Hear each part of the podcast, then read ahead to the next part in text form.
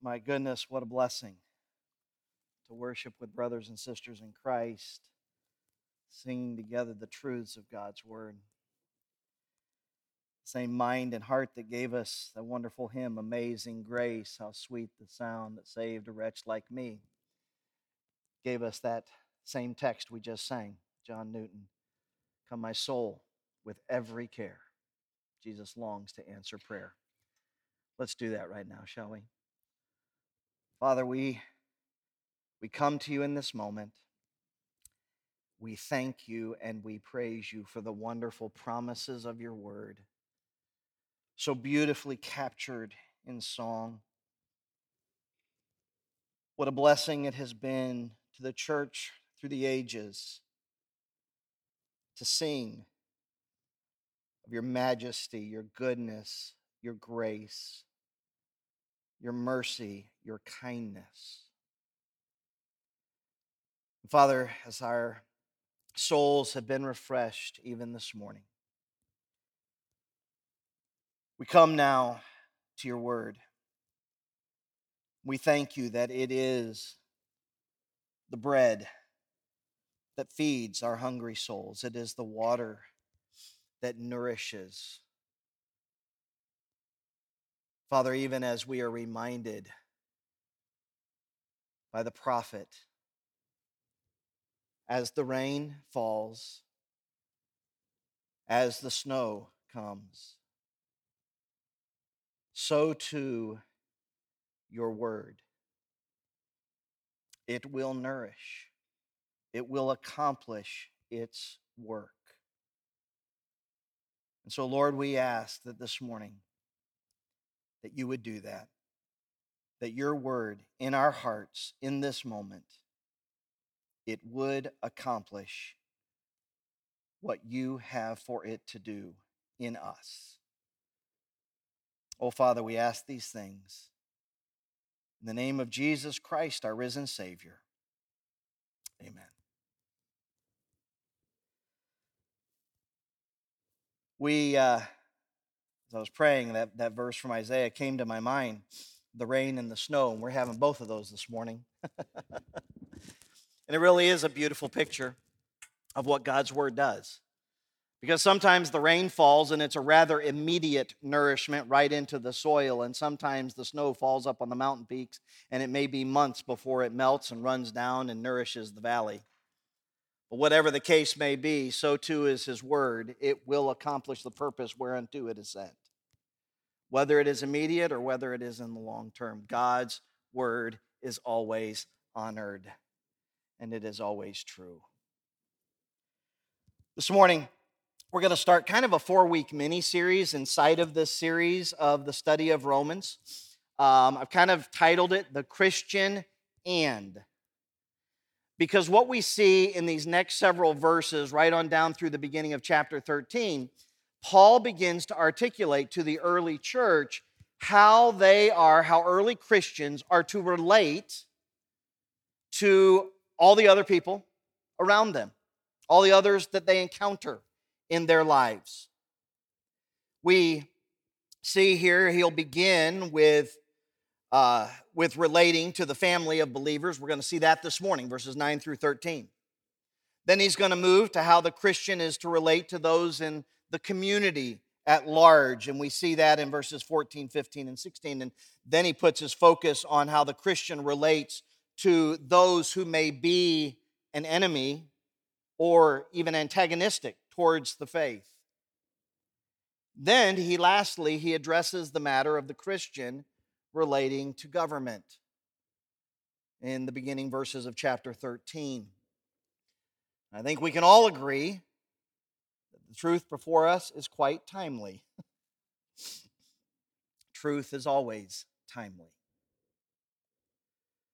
It should also be noted that the instruction here in these verses is very clearly and pointedly directed to believers. There is no expectation or exhortation to the other parties. He's talking to us. He's talking to a believer. If you know Jesus Christ as your Savior, He's talking to you. He is not going to tell the community at large to be nicer to you. He's not going to tell your enemies to quit talking bad about you. He's not going to tell the government to. No, he's talking to us, to believers. So many times we would like to flip it around, use it as an excuse. Well, if they would, then I could. Remember the context in which this is written. In the first century, persecution is beginning to come. It had not certainly reached its apex yet, but, but it was headed that way. It would not be very many years, and Paul himself would be bound and sent to Rome courtesy of the government. He would ultimately be imprisoned twice, and then, sometime probably in the mid to late 60s, he would die a martyr's death. But notice, if you will, as we look at these verses, let me read them for you, and then we'll just jump right into verses 9 because we do have a, a ways to go. Romans 12, beginning here in verse 9, he says, let love be genuine. Abhor what is evil, hold fast to what is good. Love one another with brotherly affection. Outdo one another in showing honor. Do not be slothful in zeal. Be, ser- be fervent in spirit. Serve the Lord. Rejoice in hope. Be patient in tribulation. Be constant in prayer contribute to the needs of the saints, and seek to show hospitality. Paul starts in verse 9 with a very general statement. Verse 9, he says, Let love be genuine, abhor what's evil, hold fast to what is good. This is the broadest sense possible of saying how we should live our Christian life. Let our love for God, for fellow believers, even for our fellow mankind, be genuine. Not hypocritical, not saying, well, I'll love them and then they'll maybe give something to me. No, it's a self sacrificial love. It is that agape kind of love that just gives no matter if anything is given in return. And then he says, Abhor what's evil, hold fast to what's good. Immediately, again, obviously, confronting the, that sinful flesh that is still there, that, that still wars, and he's already talked about it and has been somewhat of his own testimony. Wouldn't it be nice? Wouldn't it be nice if such a statement would suffice and we would get it and go, got it, okay, I'm good. That's the Christian life. I can do that.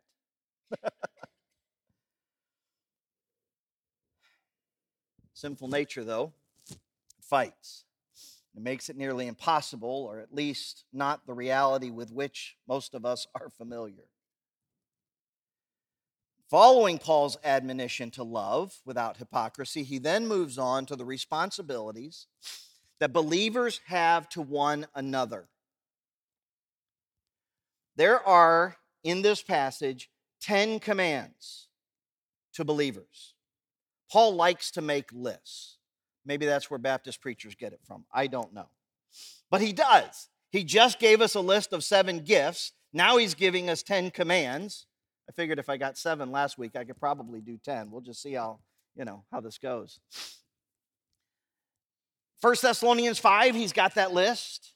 Very familiar. A lot of these are repeated. A lot of these themes are repeated throughout the New Testament because, again, you know, this letter was sent to Rome. Ultimately, it would be collected, they would be compiled, they would be circulated, but that would be a while. You know, there's letters to the church of Philippi and to Ephesus and to Thessalonica and so on and so forth. And, and all these letters are spread out there, and you will see the same themes in many and a lot of crossover. This morning, we're going to work our way through these Ten Commands. Have you ever had a time in your home when you had to kind of refresh what you knew to be right and, and true in everybody's mind, kind of like hitting the reset button. Occasionally, we need to be reminded that we are brothers and sisters in Christ. The Holy Spirit drives home this truth repeatedly in the New Testament, because the church is likened to a household, the household of faith. That analogy holds. One of the blessings of preaching as we do here, expositionally, just right on through, this is the next group of verses. There's no agenda here. You know, I didn't go run to this text because, oh, there's a difficulty and we got to fix it. it's just the next set of verses. If something needs to be fixed in your heart today, take it up with the Holy Spirit. But this is just the next set of verses. But I trust it will encourage us. I trust it will exhort us. It certainly has me in my own life as I have refreshed my study on it. What Paul is really emphasizing here is the conduct and the relationship among believers within a local congregation. Because as we'll look as we work our way quickly through this whole list, this is very, very specific. This, there are some of these things, it's really not even feasible to do to the church at large, the church universal, the church global. It's obvious it is meant locally. And so you look around the room on any given Sunday morning, you're like, how can I live these things out? For those of you online, it's right here. The can I live these things out? To my brothers and sisters in Christ at Farmington Avenue Baptist Church that I worship with every Sunday. What's that look like? How's that going to be? So he instructs us. He gets down, as it were, to, you know, as the saying goes, the brass tacks of the Christian life. It can be too easy, understandably, to read through the list without really grasping what's intended. And I, again, I could have broken this up. I did in years gone by, quite frankly, into four. But other passages mention this list too. And, you know, I, the thought came to me as, as I was thinking about this because the church at Rome, when they first got this letter, it's, it's logical, it's probable. They really hadn't seen anything else, none of the other letters yet. Um, they had some people there in their in their gathering that had traveled with Paul. Maybe they had read some of the other letters that he had written or were aware of them. But as far as like what we have today, you know, a compiled, uh, the, you know, the codex, as they would call, of, of the gathering and putting them in like in a book, that certainly had not occurred. And so I thought, you know, when, when the church at Rome got this letter, what did they do? They read it. Then they read it again. Then they read it again. Then they read it again. I mean, there's a lot here, right? But I thought, you know, I wonder, this is pure conjecture, okay? Don't go looking for a proof text. But I wonder if maybe they didn't, when they came to passage like what is here in front of us, that maybe whoever was leading it there at the Church of Rome at the time, if they didn't begin to work down through this list, and maybe that, you know what, next week we're going to come together and we're just going to talk about how do we love one another with brotherly kindness. Let's just talk about it. Let's just drill down on that. Because they weren't going, take your Bibles and turn to and look over here at first. They didn't have that. It's not how it was yet. But there's enough here. They understood the language, they understood what was meant. And I do fear sometimes, and just because of how our society is, how you know time crunches in upon us, that that a lot of times we look at this list and we're like, okay, I read down through that, good, let's go on to the next. But we need to kind of pump the brakes a little bit. So just, just walk with me through these this morning. Love one another with brotherly affection. Now, he's, he's already talked about love in verse 9, but that was a different word. Now he employs the word phileo. All right, so he's, he's shifted gears. This is the overarching, but now this is incredibly practical. Now, we should have agape love to one another too. But I mean, this is like really lived out on, on the basic levels. Literally, to be devoted to one another, cherishing one's family.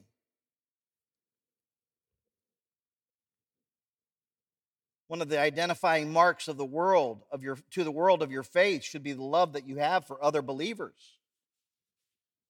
It's not an option for us if we are to be obedient to the scriptures. That's why John wrote, as it was read for us already, quoting Jesus, John records it. And then later on, at the close of the first century, John echoes that, gives it to a whole nother generation. In 1 John 4, he says, If a man say, I love God and hates his brother, he's a liar. He says, In this commandment we have from him. From who? From Jesus, that he that that he who loves God love his brother also. John, the final living apostle reaches all the way back to that night in the upper room and grabs what Jesus had told them. And he brings it over and plants it squarely in the New Testament church to a whole new generation as the first century is coming to a close.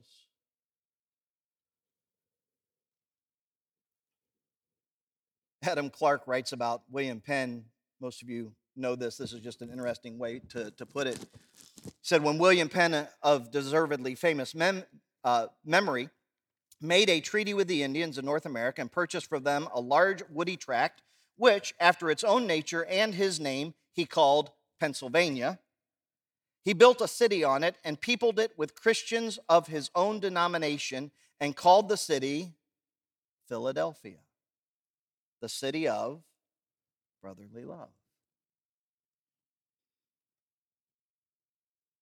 As with a natural family, it is often the babies that are, uh, that are given the most care and treated with the greatest tenderness. Why do we lose that devotion to one another as we grow older? Wills begin to be demonstrated, the newness wears off. Babies are dependent on their family members for everything. They can't hold even up their own head or roll over on their own. The challenge is to keep the love that, that's exhibited to a new baby, even as the family member grows and matures. That's why the writer of Hebrews says, Let brotherly love continue.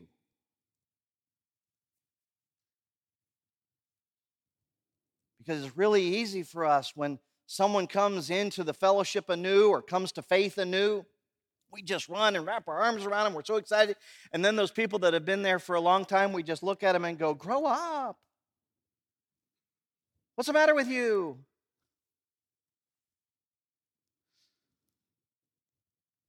Let brotherly love continue. And so he says, Love one another with brotherly affection. It doesn't take long for us, right, for the newness to wear off. If you've ever bought a new car, that new car smell, there's a reason they put it in a can and you can spray it because it doesn't last very long. So, so too with us and our relationships, we need the reminder. And not only should our faith be evidenced by the phileo love that we have for one another in our hearts, but also that love is demonstrated outwardly in preference to one another. He doesn't just say, love one another with brotherly kindness. Then he says, and here's what it's going to look like show honor. Out, I, I love how ESV translates it. Outdo one another in showing honor. Now, I get our, our flesh immediately goes competition. if we keep it all in balance and keep it all in check, the Holy Spirit will help us do that. But understand, literally, he says, put others first, put them into the lead, honor others by putting them first.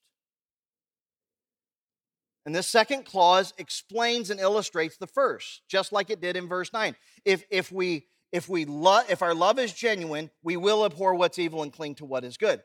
If we are, in fact, loving one another with brotherly affection, we will show honor, and prefer one another.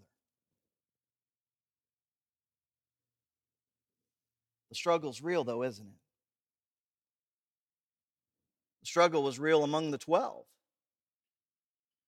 They're on their way to Jerusalem to celebrate what would be the final Passover before the crucifixion. They're headed to where they would gather in the upper room and all the while, they're back there bickering about who's going to be greatest in the kingdom. Luke's gospel records it for us in Luke 22. And it's very easy for us to look at them and go, oh my goodness, what in the world? You guys, did you not No, they didn't. And you know what? They could look right back at us and go, oh my goodness, guys, what in the world?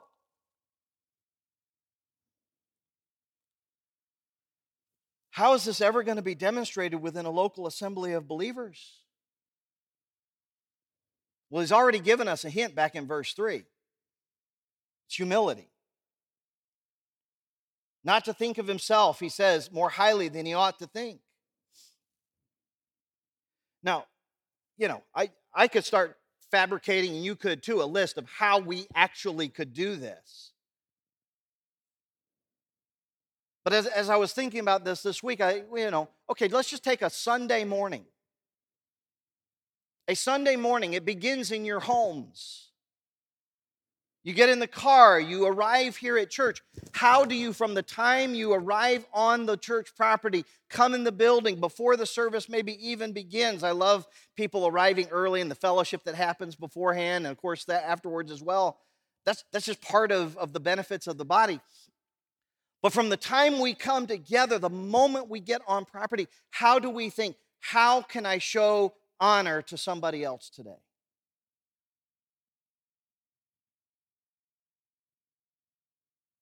This isn't about, well, this is the way I like to do it.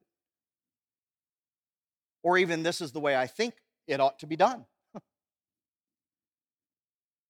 but how do we do that? From the, from the way we you know communicate the way we walk through the building the, the, the way we, we worship and sing together all the way through how do we take a back seat to others Literally, consider all your brethren as more worthy than yourself. Like I said, these themes are repeated. Paul writes to another church, it writes to the church at Philippi in Philippians 2 3, he says, Let nothing be done through strife or vainglory, but in lowliness, humility of mind, let each person, each esteem, place a value upon others better than themselves. It's the same thought, it's the same theme. The world isn't interested in conferring honor as obtaining honor. But as believers, again, we ought to turn that around. John's going to have to deal with this, and he calls it out very, very clearly. In 3 John, verse 9, there's a man named Diotrephes. And he literally says he liked to put himself first. And the Holy Spirit tells John, write his name down and call him out for that. Yikes. Did this fella 2,000 years ago know that, you know, some preacher in West Hartford would be standing and calling out his name? Boy, the Holy Spirit has a way, doesn't he? But that was the problem. He didn't obey this command. We continue to verse 11. We see the next set of, of commands. And really, this is echoes of Matthew 25, the echoes of the talents. Commands 3, 4, and 5 are given, and they really govern how believers relate and minister with one another. You know, there are some who'll work because things need to get done. They're, they're servant minded. We looked at the gifts up here in the previous verses. You know, one who, uh, you know, one, one who serves. That's just kind of how they're bent. They just they see something, they, they just do it, they don't have to be asked. There are others who'll work when they have to or when they're specifically asked to. I mean, I'm thankful that the work gets done, right? But but I think what's he what he's saying here, and don't be slothful in zeal, be fervent in spirit, serve the Lord. I mean, he's just like cutting through that and just saying, lift up your head, open your eyes, look around, see what, what needs to be done, how can I get involved? Don't wait to be asked. Go volunteer. You ever worked with somebody that, you know, if you stop, they sit down?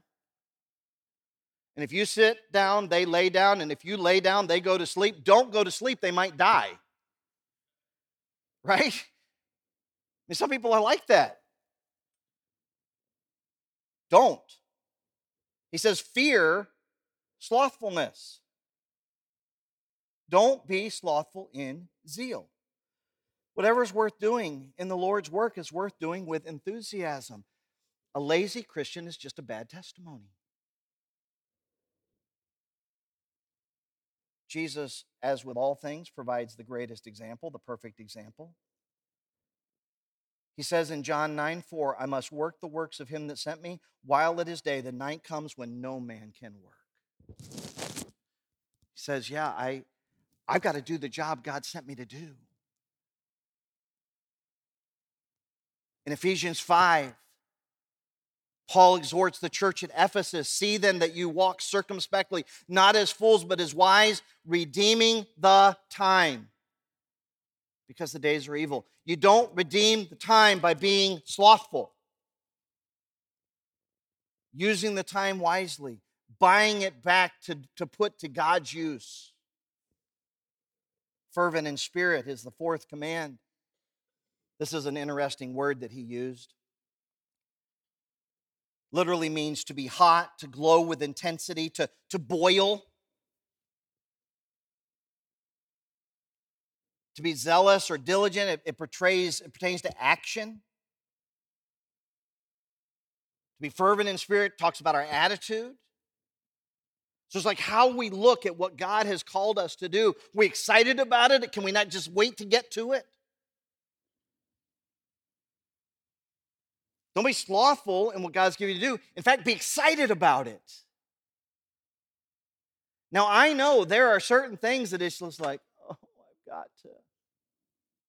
That's our human nature. But turn that around and realize, hmm, why should I be excited about doing that?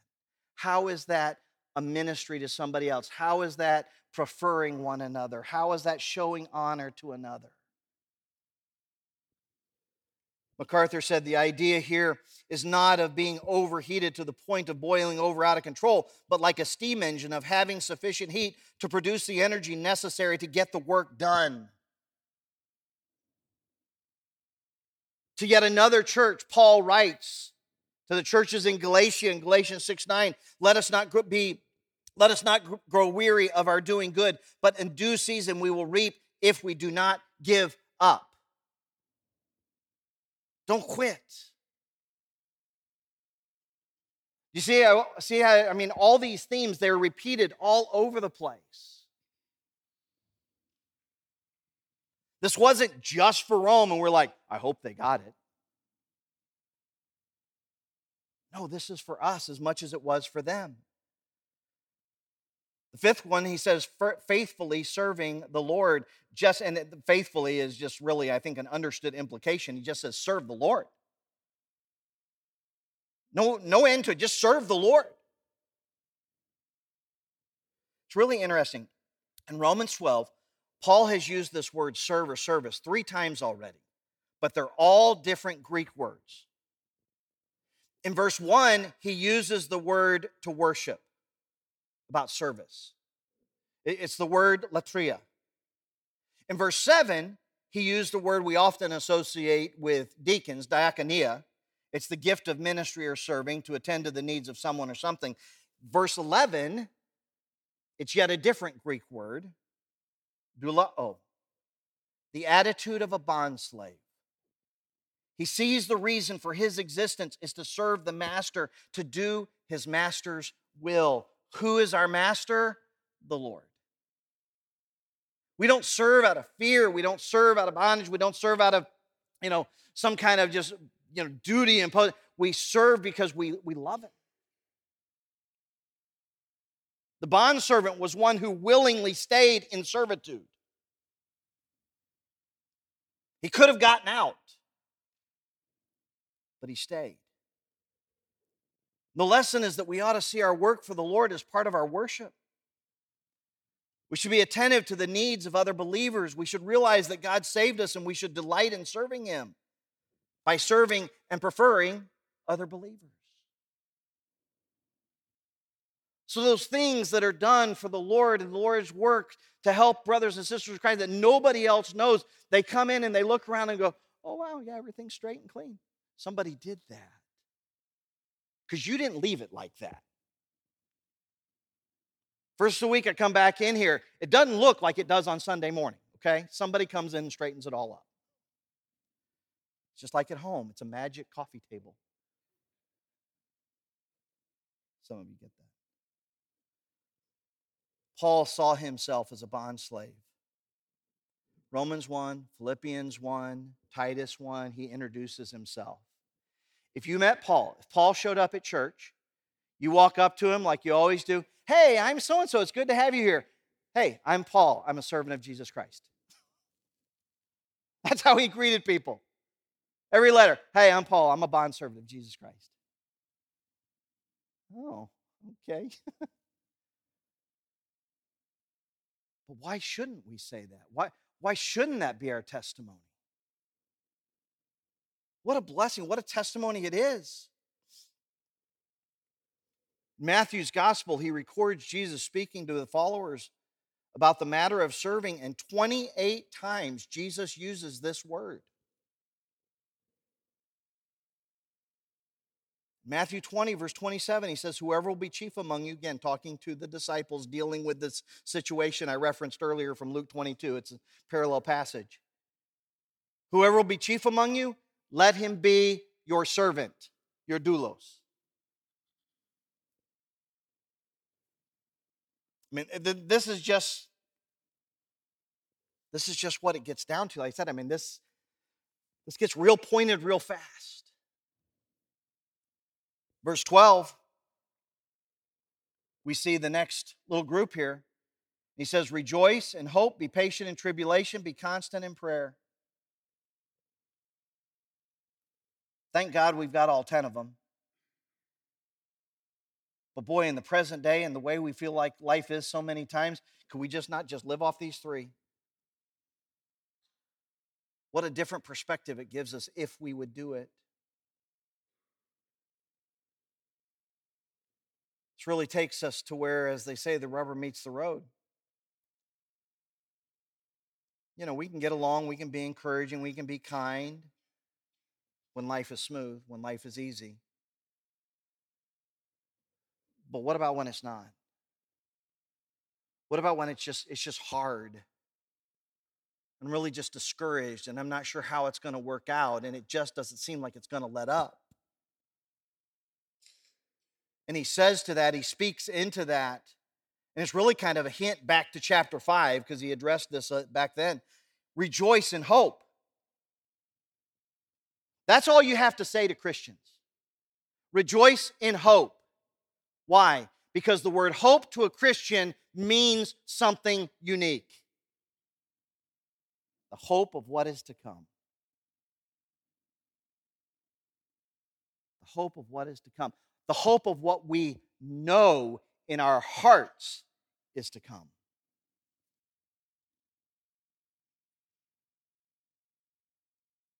I got to tell you, about halfway through the songs this morning, I got, I got a little bit of a struggle. So I'm, I'm thinking about through this, this list and this wonderful progression that Pastor Josh put together, and again, it was lifted right out of this, this passage, but just a beautiful wedding of the songs with the uh, of the truth and the, the text and and everything else. And I mean, not to be you know like really morbid or anything here. Um, and babe, just don't listen to this part. Um, but I thought to myself, that right there, that could be my my funeral. I would just love that if, if that's kind of you know how memorial service went. I mean, the Christian life, right on through, and we're going to finish, you know, with a with a wonderful, our wonder, this wonderful new hymn we've just been learning. Our God will go before us. I mean, yep, He did, right on to heaven, and I'm right behind Him. And this is a Christian life. Rejoice in hope.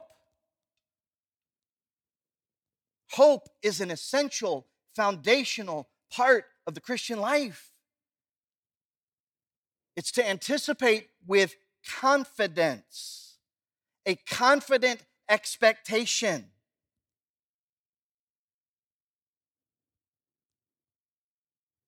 Barnes said it's the complex emotion of the desire for something combined with the expectation of receiving it. Yeah. You see, that's what the Christian does boy, I, I, I, am hoping for, for heaven. And, and then right underneath that comes, and I know it's there. I know it's waiting.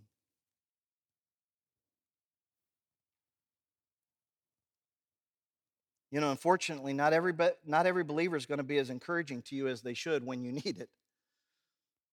That's why he tells us to, to, to rejoice in hope. Sometimes we're going to have to do that on our own.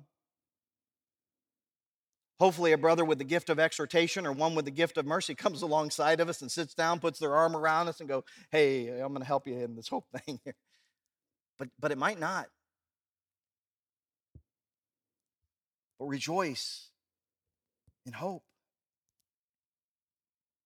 You know, from, from where does the, the hope of a, a, believer come? We don't have time to, to pull it all apart, but 1 Corinthians 15, I mean, that great resurrection chapter, right? How many times have I stood at the graveside of a believer and read verses 51 to 58? Why does that give such comfort? Why does that give such hope? Because there's promise. There's a promise of change. There's, there's a provision of comfort that comes alongside of it. And, and then ultimately there is that exhortation to all that, that are left behind. Therefore, continue. This believer's journey is done, but yours is not. Continue. Rejoice in hope.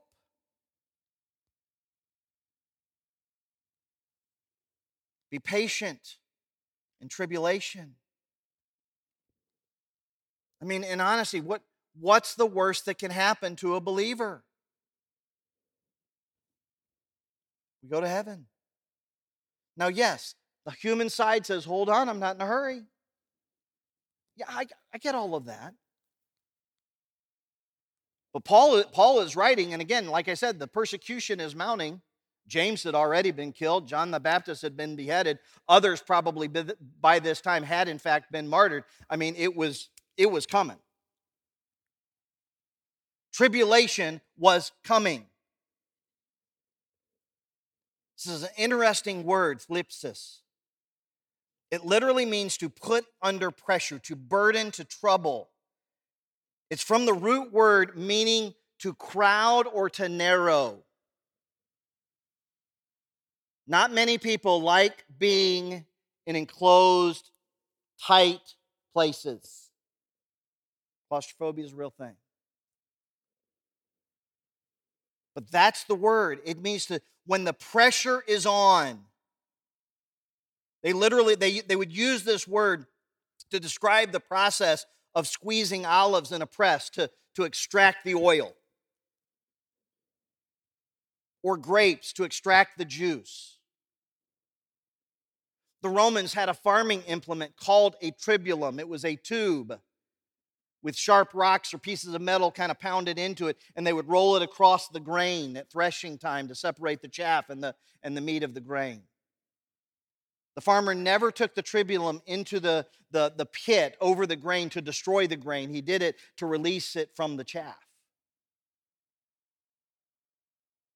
They never put the olives or the grapes in the press to destroy the crop. No, it was meant to release what really was the crop. Be patient in tribulation because God is trying to release out of you what is for His glory. And you're good. So don't run away from it. Don't come around the corner and see the press and go, whoa, and run the other way. Be patient. That's a beautiful word, hupomone cheerful or hopeful endurance. You stay put right there where God has. Say, okay, Lord, till you're done with me. Trials, tribulation, testing, they're part of a believer's life. But they're also part of the work that God is doing to draw you closer to Him, to make you conform to His image. It's not defeatism. It's not just, oh, well, this is the way it goes. This is not Eeyore Christianity. There's a purpose. We rejoice in hope. We're patient in tribulation. We are to be constant in prayer, committed to it. We persevere in it. I don't think there's any question that one of the reasons that God allows us to go through trials it is to drive us to himself. Again, MacArthur said devoted, steadfast prayer should be as continual a part of a Christian's spiritual life as breathing is a part of his physical life. We use this a lot just kind of in our colloquial Christianity, don't we? I mean, we did it this morning. We got a notification yesterday that John Hill is having an emergency appendectomy scheduled for this morning. And I mean, people from literally around the globe are sending the message we'll be praying for you, we'll be praying for you. Why do we do that? It's more than, well, I mean, that's just what we do as Christians. I mean, why do we do that? because it means something. What does it mean when a believer says, I prayed for you this week, or I'll be praying for you this week? Literally, your name is going to be spoken in the throne room of heaven before God. And He'll hear it.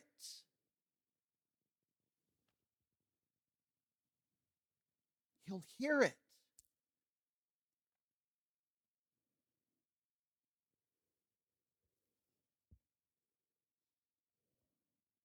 Moody said every work of God can be traced to some kneeling form. The Bible tells us. Jesus exhorted us to pray. Matthew 7, that ask, seek, not knock passage.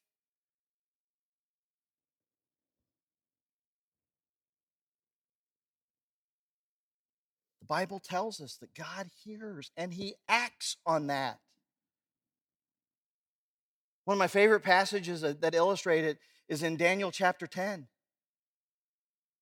In Daniel 10, verses 12 and 13, Gabriel comes to Daniel and he tells him, God heard you 21 days ago when you prayed for wisdom. I have been fighting through the demons for 21 days to get, get here. But the moment you prayed it, God heard it and dispatched me. It's in Daniel 10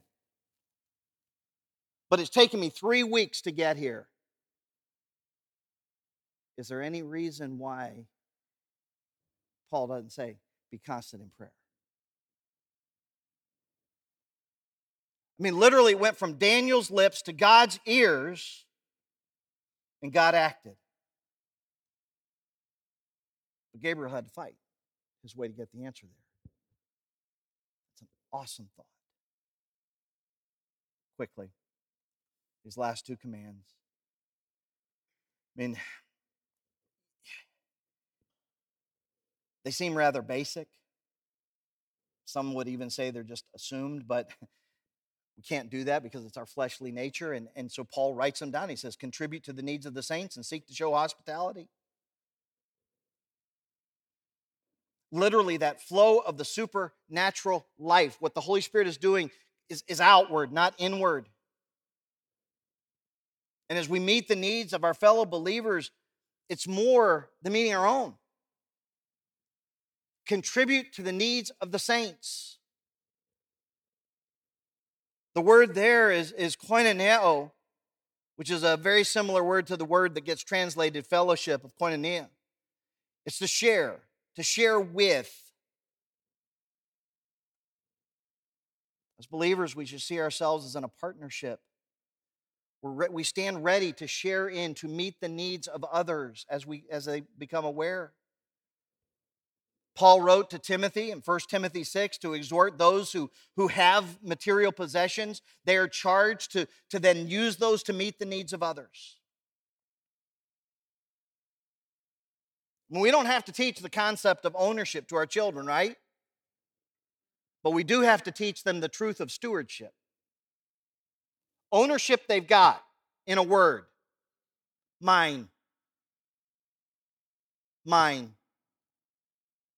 You never had to teach that to your children. You don't have to teach that in, you know, kindergarten teachers don't have to start, you know, okay, we're going to learn three words today. No, they, they come ready with that one. Baked in. We don't have to teach ownership, but we do have to teach stewardship. Bible gives us about 500 verses on prayer, about 500 verses on the subject of our faith, more than 2,000 verses on the subject of money and possessions. And seek to show hospitality, literally pursuing the love of strangers. The writer of Hebrews says again, Hebrews 13, be, for, be not forgetful to entertain strangers, for thereby some have entertained angels unawares. Jesus also talked about it, Luke 14. He says, When you give a dinner, don't invite all the dignitaries. Don't invite the people that then will have to reciprocate the invitation and you'll get to see what their house looks like. Invite the poor, the crippled, the lame, the blind. Peter picks up on this theme as well in his letter to the early church, and he says, Use hospitality one to another without grudging in 1 Peter 4 9. Literally, we should look upon our hospitality as a happy privilege, not a drudging duty.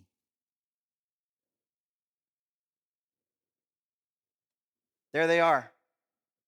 Ten commands the Christian and the family, the family of God. My, if we would do these, my, if we would apply these to our hearts, to our lives, to how we live, even right here at this time and in this place in these days.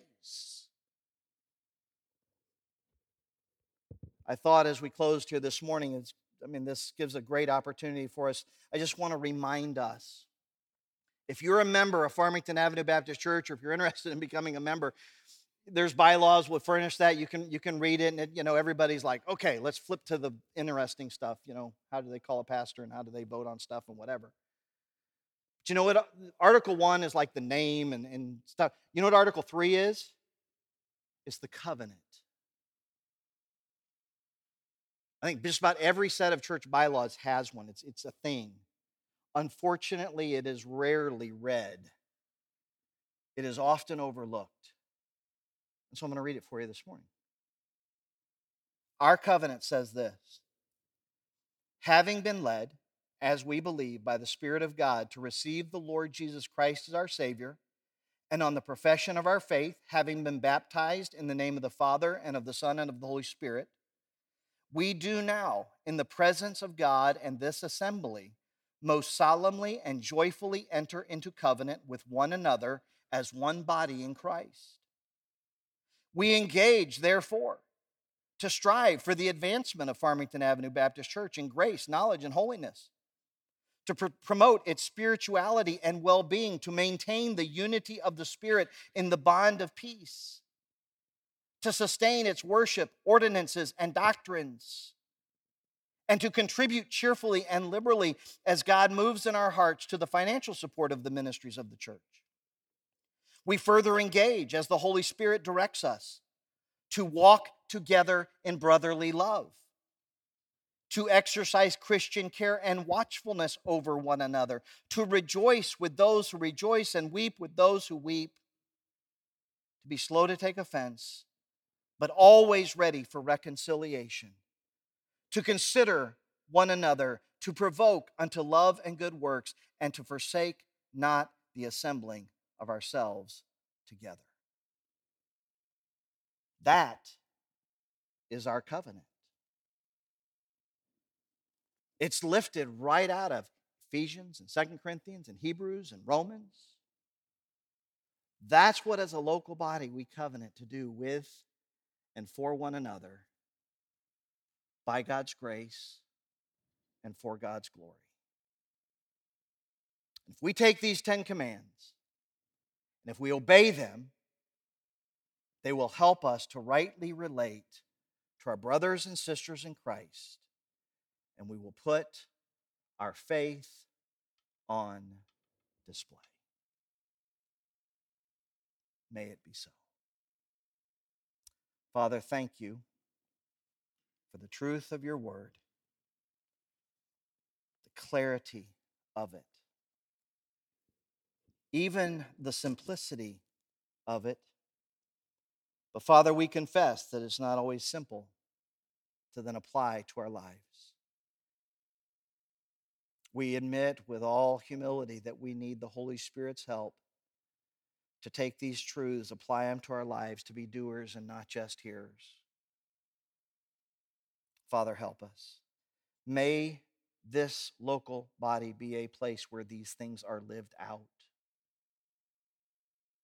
Father, may the gifts that you have given be put into practice. May these commands be followed.